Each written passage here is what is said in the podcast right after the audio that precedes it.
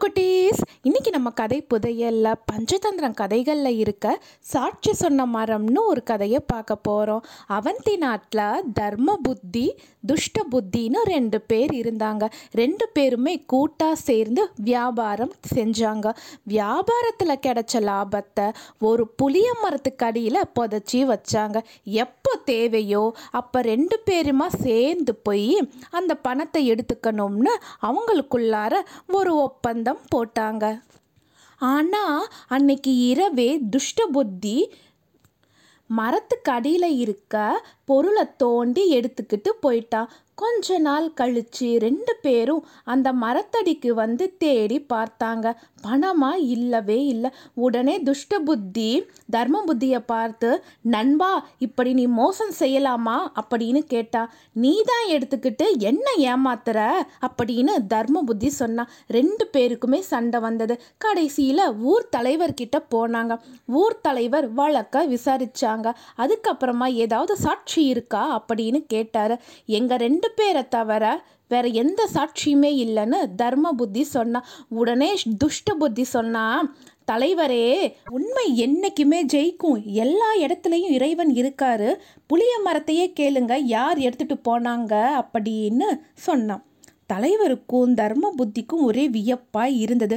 புளிய மரமாவது வாய் திறந்து பேசுறதாவது துஷ்ட புத்தியா விடுறதா இல்லை. மடியில கனம் இல்லாததுனால நான் எந்தவித சோதனைக்கும் தயாரா இருக்க அப்படின்னு சொன்னான் தலைவர் இருந்துக்கிட்டு சரிப்பா நீ சொன்ன மாதிரியே நாளைக்கு போய் அந்த புளிய மரத்தையே கேட்டுடுறேன் அப்படின்னாரு. வீட்டுக்கு வந்த துஷ்ட புத்தி தன்னோட அப்பாவை அழைச்சி ஊர் தலைவர் வரத்துக்கு முன்னாடி அந்த புளிய மர பொந்தில் போய் ஒளிஞ்சிக்கோங்க. அவர் கேட்கும் போது தர்ம புத்தி தான் தனியாக வந்து புதைத்து வைத்த பொருளை எல்லாம் எடுத்துட்டு போனா அப்படின்னு. மரம் சாட்சி சொல்கிறது மாதிரி நீங்கள் சொல்லணும் அப்படின்னா மகனே இந்த கெட்ட நினைப்பை விட்டுடு அப்படின்னு அவங்களோட அப்பா அறிவுரை சொன்னார். ஆனால் துஷ்ட புத்தி கேட்கவே இல்லை. அவங்க அப்பாவை கட்டாயப்படுத்தி புளிய மரத்தில் இருக்க பொந்தில் ஒளிஞ்சிக்க சொன்னான் ஊர் தலைவர் தன்னோட ஆட்களோடு துஷ்ட புத்தியையும் தர்ம புத்தியையும் அழைச்சிக்கிட்டு மரத்தை சாட்சி சொல்லும்படி கேட்டார்.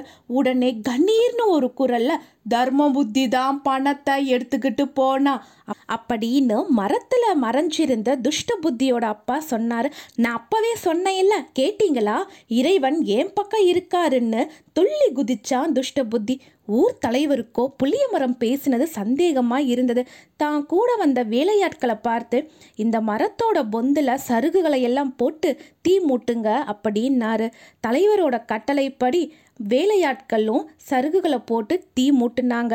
துஷ்ட புத்தியோட தந்தைக்கு புகையால் மூச்சு திணறுனது. நெருப்போட சூடு தாங்காம துஷ்ட புத்தி உன்னால் என்னுடைய நிலைமையை பாத்தியா? அப்படின்னு அலறிக்கிட்டே வெளியில் வந்து விழுந்தார். கொஞ்ச நேரத்தில் எல்லாம் அவர் வாய் மூலமா உண்மையெல்லாம் வெளிப்பட்டது. துஷ்ட புத்தியும் உண்மையை ஒத்துக்கிட்டான் பேராசையால தான் நான் இந்த மாதிரி செயலை செஞ்சேன். என்னை மன்னிச்சிடுங்க அப்படின்னு வேண்டுனா. ஊர் தலைவரும் துஷ்ட புத்தியை மன்னிச்சாரு. அவன் திருடின முழு பொருட்களையும் தர்ம புத்தி கிட்ட ஒப்படைக்கணும்னு சொன்னாரு. அவனும் தலைவரோட தீர்ப்புப்படி தான் திருடிய பொருட்கள் எல்லாத்தையுமே அவன் நண்பனான தர்ம புத்தி கிட்ட கொடுத்தான். நீதி பிறரை கெடுக்க நினைப்பவர்கள் தாங்களே கெட்டழிவார்கள். இந்த கதை உங்களுக்கு பிடிச்சிருந்ததா குட்டீஸ்? பாய்